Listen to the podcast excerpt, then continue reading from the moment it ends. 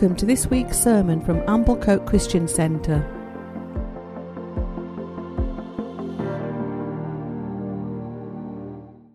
Well, good to see you all.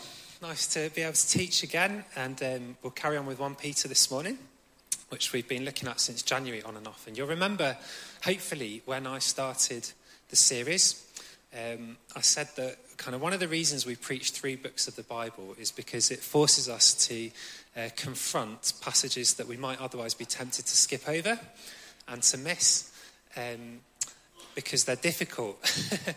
and, uh, and so the tempting thing would be to jump over them to the next bit that you know you really want to preach on. Uh, but that wouldn't be to sit under the Word of God together. To sit under the Word of God is to submit ourselves to all of it, the bits that are easy to preach on and the bits that are more difficult. And we're in the middle of some of the more difficult texts at the moment. So Two weeks ago, I, I taught on how, uh, the, as Christians, we're called to submit to kind of unjust and corrupt human authority, um, which you can catch up on YouTube if you didn't catch that one. I know that you know me and some of the guys from our community group have all sort of hit a new level of despair at having to be discipled in, in this regard over the last fortnight. So don't worry, Mike, it's different stuff today, mate. So we'll be okay. Today, uh, we come to the part of 1 Peter where he addresses masters and slaves and husbands and wives in such a way that if we're not kind of familiar with this, the first time we hear it, it's likely to raise our heckles. So, my prayer this morning is that um, although there's a challenge in these texts, there's also an opportunity.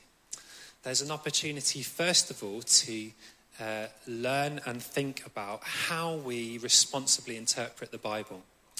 So when um, Paul writes to Timothy at the end of his ministry in 2 Timothy, he's encouraging Timothy in his ministry and he says um, that to, to grow in sort of faithfully teaching the word, rightly dividing the word. And the implication of that is that if you can kind of rightly teach the word, you can also wrongly teach the word. So, how we interpret the Bible matters. And we'll look at that this morning. But I also pray that as we come to the text, we'll be able to encounter some profound truths of what it means to live as a Christian in some particular cases. So let's read the text first and then we will dive in. I've tried to pop it on slides again and I've made them a little bit bigger this time. So let's pop, there you go. That's how big I can get it. So if that's not big enough, then why don't you get your phone out or your Bible and, uh, and turn with me to 1 Peter chapter 2. We're picking things up in verse 18. So I'll give you just 20, 20 seconds to navigate your way there. I tend to read from the ESV if you want the exact same translation, but it doesn't really matter. Okay, so let's read it through together. Servants or slaves, be subject to your masters with all respect not only to the good and gentle, but also to the unjust. For this is a gracious thing when, mindful of God, one endures sorrows while suffering unjustly. For what credit is it if, when you sin and are beaten for it, you endure? But if, when you do good and suffer for it, you endure, this is a gracious thing in the sight of God. For to this you've been called, because Christ also suffered for you, leaving you an example so that you might follow in his steps. He committed no sin, neither was deceit found in his mouth. When he was reviled, he did not revile in return. When he suffered, he did not threaten, but he continued entrusting himself to him who judges justly. He himself bore our sins in his body on the tree, that we might die to sin and live to righteousness. By his wounds you have been healed, for ye were straying like sheep, and now you have returned to the shepherd and overseer of your souls. And we'll continue into chapter 3. Likewise, wives, be subject to your own husbands, so that even if some do not obey the word, they may be won without a word by the conduct of their wives, when they see your respectful and pure conduct. Do not let your adorning be external, the braiding of hair, the putting on of gold jewelry, or the clothing you wear, but let your adorning be the hidden person of the heart, with the imperishable beauty of a gentle and quiet spirit, which in God's sight is very precious. For this is how the holy women who hoped in God used to adorn themselves by submitting to their own husbands. As Sarah obeyed Abraham, calling him Lord, and you are her children if you do good and do not fear anything that is frightening. Likewise, husbands, live with your wives in an understanding way, showing honor to the woman as the weaker vessel, since they are heirs with you of the grace of life, so that your prayers may not be hindered. There we go. So, what were your instinctive reactions to hearing me read that out loud? Were there any bits that made you a bit uncomfortable? Did you feel more uncomfortable when I read about women being the weaker vessels than when I read about slaves having to obey unjust masters? If so, isn't that interesting? Isn't that interesting? So, we need to talk this morning, before I teach on the text, we need to talk a bit about how we interpret the Bible and how we, uh, how we deal with. So, we're going to talk about interpretation in general, and then we're going to talk about this text in particular. So, how do we interpret this text in particular? And one of the main things I want you to grasp this morning is that interpretation is unavoidable. Okay? This is like one of the top three things I want you to go away with this morning is the idea that interpretation, having to interpret the Bible, is unavoidable. Uh, I sometimes kind of hear it said that uh, interpretation is what other people do, and normally we mean dodgy other people. Interpretation is what dodgy other people do to their Bible, whereas I just read it. I just read it and I believe it. Well, in reality, that's never true. No human being ever just reads anything.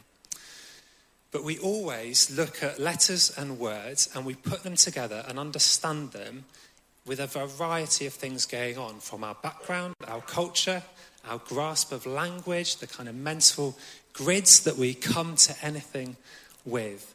We all do this all of the time. So let me give you an example from the Bible. Ah, yeah, I, don't worry about that word. I was going to talk about that word and then I, I didn't, and I forgot to change the slide hermeneutic. So let's have the next slide, John. So here's the first example I want to talk about from the Bible. In John chapter 10, Jesus says, I am the door. If anyone enters by me, he will be saved. Now, what would you say if I stood here and said, There you go, this proves it. Jesus was not human, he was not divine, he was made of wood and swung on two hinges. You would say to me, Tim, you're an idiot. That is a ridiculous way to read the Bible, and why are you wasting our time talking about it? And you'd be right, wouldn't you? But you'd be right because we all interpret this to get the meaning of the text by using our understanding of the way language works. We understand that this is a metaphor. We understand that Jesus is not making a claim about being a bit of furniture, he's making a claim about being a way to God. That's an easy one. What about this next example? Mark chapter 8.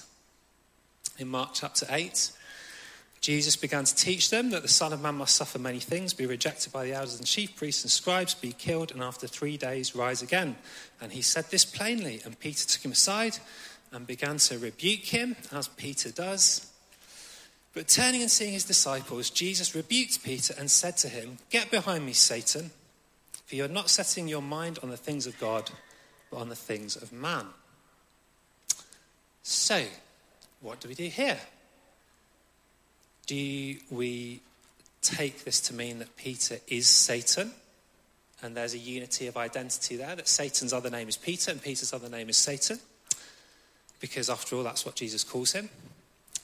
Or do we take it to mean that Peter was possessed by Satan in that moment? Or do we take it to mean that Peter spoke like Satan in that moment? Or do we take it to mean that through Peter's words, Satan tempted Jesus in that moment, and so on and so on? There are numerous ways that we might understand this.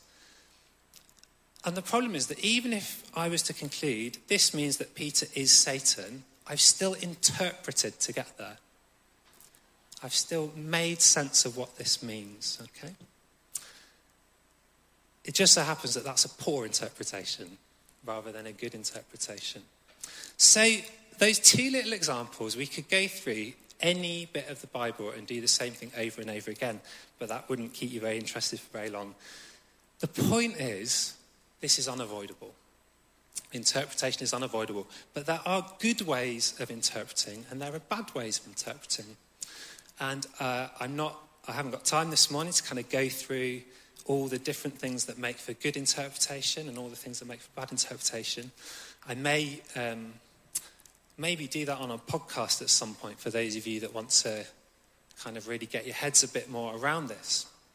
But for now, um, it will have to be enough to say that good interpretation, responsible interpretation, is where we try to make sense of what the author is trying to say. We try and read the text the way they were meant to be read. We try and hear them for what they are trying to say. And bad interpretation is where we ignore all of that hard work and we just take it in the first way it strikes us or the way we want to hear it. Do you like this picture? If you can't um, read, can't make out the letter at the bottom, the guy's saying, Don't bother me. I'm looking for a verse of scripture to back up one of my preconceived notions. Okay, this is like, this is poor interpretation going on. And uh, that's just a silly example, really, of what I mean when I say poor interpretation, where we, you know, we can all pluck texts out to try and make the Bible say what we want it to say. Um, and one of the most irresponsible ways of interpreting the Bible, I think, is to, um, is to say or, or to think or to pretend that we don't do it. Is when we do say, oh, you guys interpret it, I just read it. That's one of the most irresponsible ways of doing it. Because what that amounts to is the claim that if I say that, if I say I just read the Bible and I therefore know what's true, what I'm saying is I have the ability to perfectly understand without any help or learning or instruction or anyone else's input. I have the ability to perfectly understand what these texts mean. But the truth is that we all need help. We all need help to interpret the Bible properly. The Bible, after all, is a collection of 66 different books written over a thousand years or so, period of time between the oldest and the newest. Over 2,000 years ago, the, the newest book is over 2,000 years old, written in cultures very different from our own. We all need help to work out what it says. We need people to translate it for us. We need people to organize it for us. And that's why in churches all over the world, this happens every Sunday the Bible is taught, it's exposited by people who, on the whole, are encouraged to study and to learn and to grow in their ability to do that. And this isn't new, this is in the New Testament, isn't it? You know, you get, te- not all of you should presume to be teachers because you'll be judged more harshly because you've got a responsibility to teach the truth of the word. That's why Paul says to Timothy, learn to rightly divide the word of truth. Paul says, we are not like many peddling the word of God, but we so this has always been the case. And I think where I want to finish this little introduction to interpretation is to just say that it really matters. Like, it really matters um, how, we, how we read our Bibles. Because um, if, we, if we don't interpret them responsibly, what we end up with is um, bad theology and bad theology gives us a distorted view of God, a distorted view of the world, a distorted view of ourselves. And what you really believe really impacts your life. Your worldview controls the way you experience life, who you become. It's really important. I, I could give you dozens and dozens of examples just from my experience as a pastor of where a kind of bad worldview, a, a, a sort of um, yeah, an irresponsible reading of the Bible has had significant impact in people's lives and walks with God. So this really matters. That's why I've taken as long as I have to, to talk about this. So let's return to our text this morning then. That's all a bit uh, kind of disjointed, maybe. Let's come to our text. So, what do we need to know if we're going to read this bit of 1 Peter in a responsible way. We probably need to know that Peter's writing in a culture where slavery is both legal and commonplace. So, uh, you know, a guess would be about 15% of people, maybe 20%, 15 to 20% were slaves. So, like, if we were a church back then, maybe that section would be slaves as a proportion of the whole. Um, it was the established social system, the economy depended on it, it was utterly taken for granted. And, like, bizarrely for us, it just wasn't seen as morally problematic. There was no problem with slavery, morally, back then. Masters had absolute power over their slaves, and slaves were defined as property. We also need to know that Peter was writing in a heavily patriarchal culture. Gender roles were clearly defined and closely guarded. Most women had very little power unless they had a lot of money. Most women had very little power, but were under the authority of their fathers or their husbands in ways that extended to almost every part of life. And you know, one of the ways to sum this up is, is to look at Aristotle, who wrote, and he said, Some are born to rule and some are born to serve.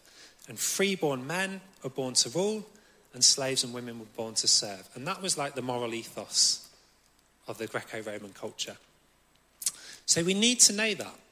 And we also need to be aware, as we hopefully are, that we no longer live in a culture like that. Our presuppositions will be very different from those who first read this letter. And this is clear in the case of slaves, isn't it? We're all clear that slavery is wrong, it's abhorrent, it's evil. Which means that we can't just read this text and apply it without taking that into account. And I can prove this to you because if you were to walk out of the church and go somewhere and get chatting to somebody and discover in the course of your conversation that they were a slave, because there is still slavery today, isn't there? It's not legal anymore, but it exists. And we were to meet somebody who is being kept as a slave, then would we get out 1 Peter 2 and sit them down and say, Look, brother, be subject to your master in all respects, not only to the just but to the unjust. We wouldn't do that, would we? If we walked out that door and met a slave, what we would say is, You poor person, come with me to the police station and we will end this horrible abuse of your personage right now. That's what we'd do. So, if we want to understand what our text has to say to us as God's word, we will need to interpret. We will need to try and separate what is time bound, culturally contingent, from what is eternally true and authoritative and still applies to us today. And we have to do that for the passage about wives and husbands as well. If you're prepared to do it for slavery, you have to ask the same questions for the stuff about marriage. And this isn't easy um, to do that kind of fully. You'd have to look at all sorts of texts all over the Bible, wouldn't you? You'd have to do, you know, a lot more than we're going to do this morning. But there is no way round having to face these questions. So let's actually turn to the text, let's work through it, and let's see uh, how we might read that to find um, what might apply to us today. So if we skip back to where we started, then servants be subject to your masters with all respect, not only to the good and gentle, but also to the unjust. So, what is Peter doing here, and what is he not doing here? He is not giving us a view on whether slavery is okay or not. They just assume that it exists. He's not calling on the church to overturn the social system and start a revolution. We know that the seeds of the gospel did eventually blossom into a Christianity that did overturn the social system, that did outlaw slavery. But that's not what Peter's doing here. What he's doing is he's teaching the church how do you live in this circumstance? It's, not, it's fine to ask whether or not slavery is right, but Peter is addressing a different question. He's addressing how do we live when we are slaves? That's not a particularly relevant question for you. Although slavery exists today, it's not 10 to 15% of us. I very much doubt it's anyone in this room. But perhaps we might think about this kind of question instead How do we live when we experience unjust treatment that we have no means of changing? Because that's what slavery was for them. It was unjust, but they had no means of changing it. So, how then do they live? So we could ask that kind of question of us How do we live when we experience unjust treatment that we have no means of changing? Thank God we live in a society where so many of the unjust treatments we can do something about, can't we? We've got due legal process, we've got social systems. But we're not spared from everything, are we? We can be vilified in relationships when we haven't done anything wrong and we're unable to change people's perceptions of us. We can be isolated at work because we don't fit in, not popular, get overlooked for promotions, for just, just rewards that should come our way. We can lose jobs when it's not our fault. Again, we've got legal process to sort that out. It's what David Faulkner spends his time doing. But justice is not always served. We can be bullied in school or as adults. We can have neighbours whose constant bad behaviour and abuse and disruption continues and continues, and we just can't sort it, can't do anything about it. Sometimes, in truth, we can face circumstances that are awful that we cannot change. Stacey spoke at the start of the service about one of the ways we respond to that as Christians. So, if that is the case for us sometimes, how then do we live? I think this text says four things to us. So, picking it up in verse 19, it's a gracious thing when mindful of God, one endures sorrows while suffering unjustly. What credit is it if you do wrong and then you're punished for it? But if you do good and suffer for it, this is a gracious thing in the sight of God. So, what principle might we take out of that for us? I think we might take this. Let's uh, flick on to the next one, please, John. So, our first one I, I think we can take out of this is we are called to behave out of relationship to God rather than out of the behavior of the other person. So, when someone is mistreating me and I cannot do anything about it, this text says to me, your responsibility is to behave out of your relationship to God, not out of your reactions to them. Mindful of God, Peter says. That's the key, he says. It's a gracious thing when mindful of God. We react out of our walk with God first. And if we do that, if we're mindful of God, we can endure unfair suffering, knowing that it's gracious in His sight. Again, let's distinguish a, a good reading and a bad reading. Say, what I'm not saying is, whenever you're suffering abuse, you just accept it and endure it because that's gracious in the sight of God. Remember, what's Peter talking about? He's talking about a situation that you cannot change. If you're in an abusive situation where there is the possibility of change, then there's an entirely different response to that, which is yes, it's fine to get out of a situation where you're being abused if you can. But if you can't, then this becomes important. We live out of our relationship to Jesus rather than the behavior of the other person. For to this you've been called because Christ also suffered for you, leaving you an example. Jesus is our model all of the time. He is our model in the good times, He is the model when we suffer unjustly.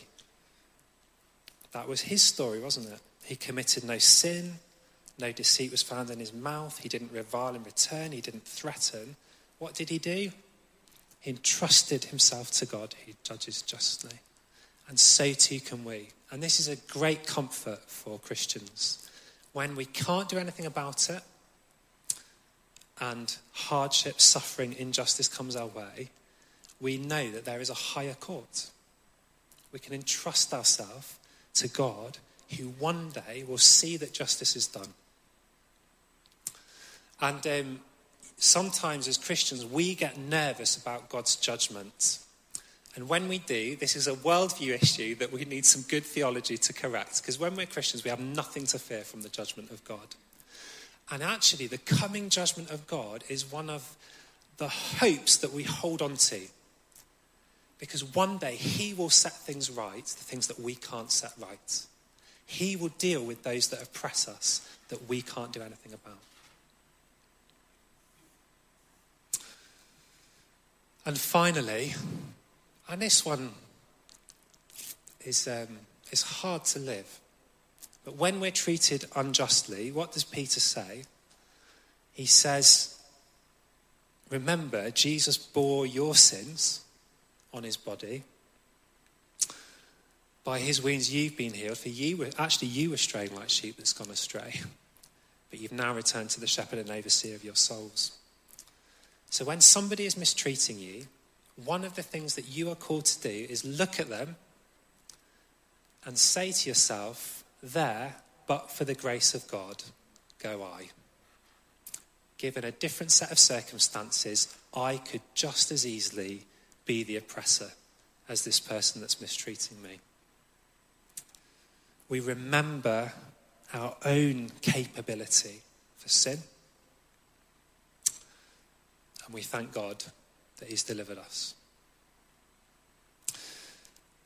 That is not the complete answer to the problem of unjust suffering. Uh, our whole church teaching at the end of the month is going to uh, address suffering in far more detail. But these four things are part of the answer. So before I move on, what I want us to do is pause actually and to pray. And I want you to call to mind any situation where you feel you are currently facing injustice of some kind, or oppression of some kind, or mistreatment of some kind.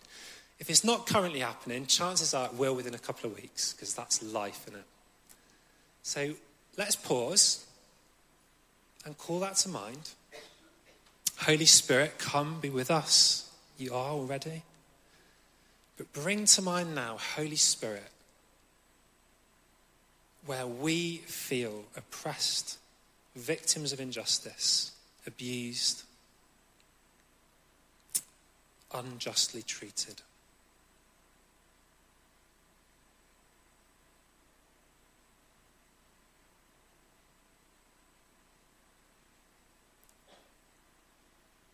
And as things come to mind, why don't you pray to God in your heart that He would enable you to react like this? To behave out of your relationship to Him rather than the behavior of the other person. To take Jesus as your example. To entrust yourself to God.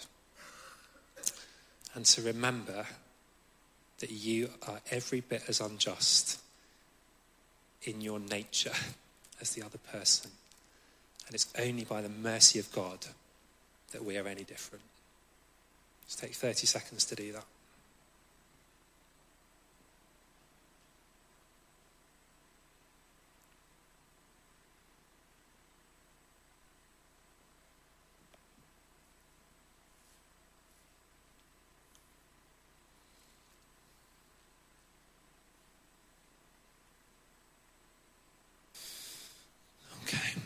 Just got a few minutes left, so we're just going to whip through the wives and the husbands stuff in a couple of minutes, and then we will finish.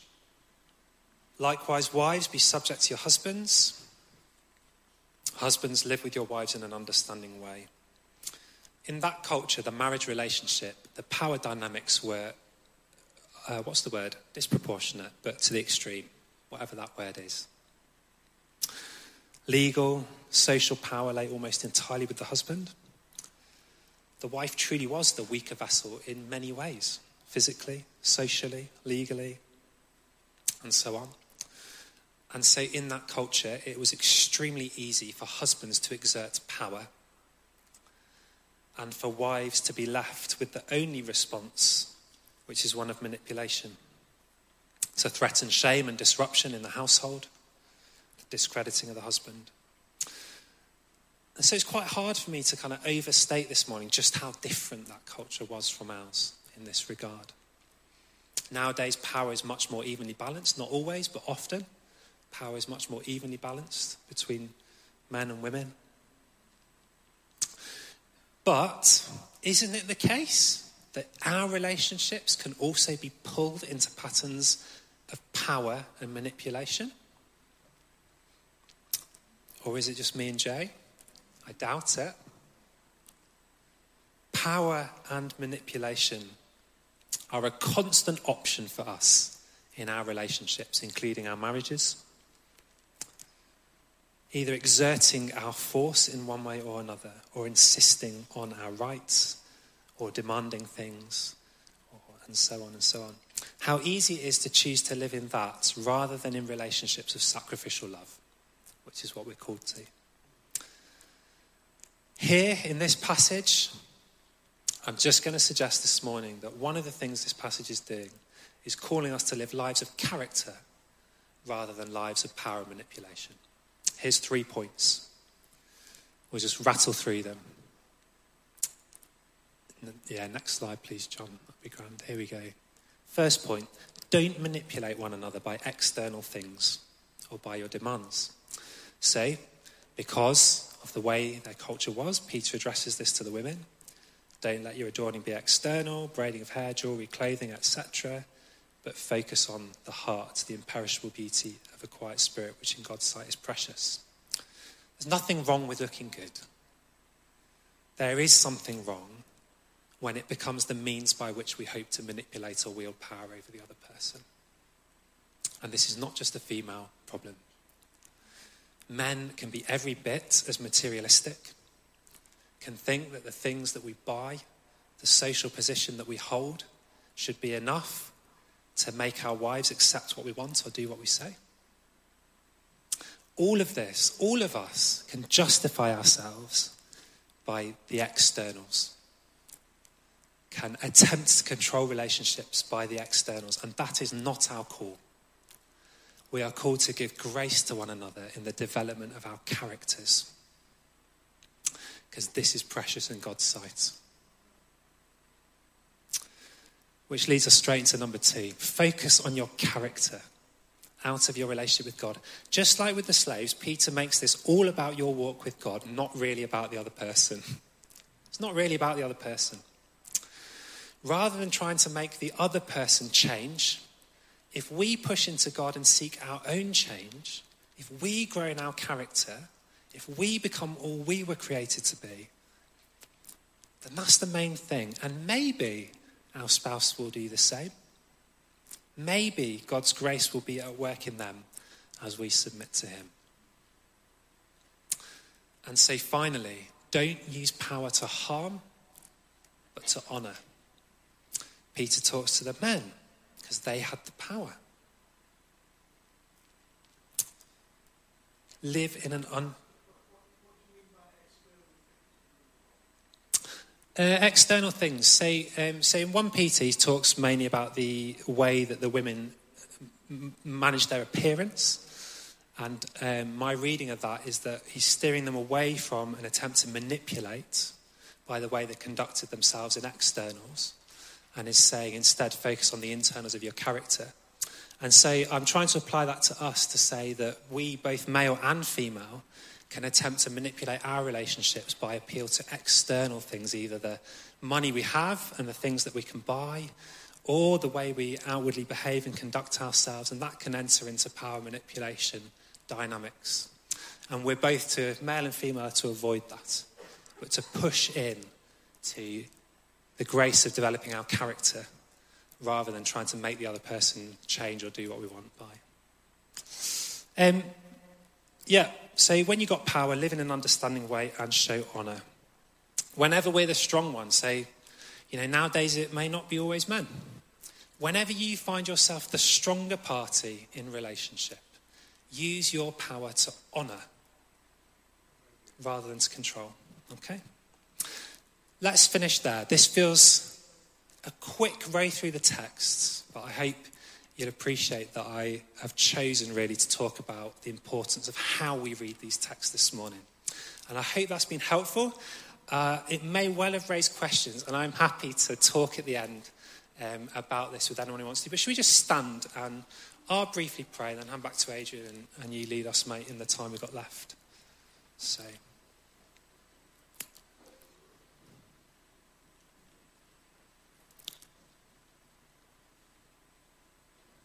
Say, Lord, I pray for us for two things this morning. I pray that we would become faithful, ever more faithful readers and livers of your word. And we pray for your help when we don't know how to read. Lord, save us from presumption for thinking that we know all the time what your word is saying. Save us also from insecurity of feeling totally lost, of not feeling like we can know anything. But help us to walk the middle path, Lord, of confidence in your word and humility before your word. And the second thing I pray for us, Lord, is that you promise in this text that we are not defined by the circumstances we find ourselves in, but it's how we respond to those circumstances that matters. That whatever is going on, we can choose to push into you. We can choose to live out of our walk with you and submit ourselves to you. And that these are precious things in your sight. That these build our intimacy with you. So we pray, Lord, give us grace to not let our circumstances distract us or excuse us or disempower us, but to seek your grace in our circumstances for our change, for your glory. That our characters would be shaped and we would receive your well done when you come in your judgment and you remove all injustice from us. Amen.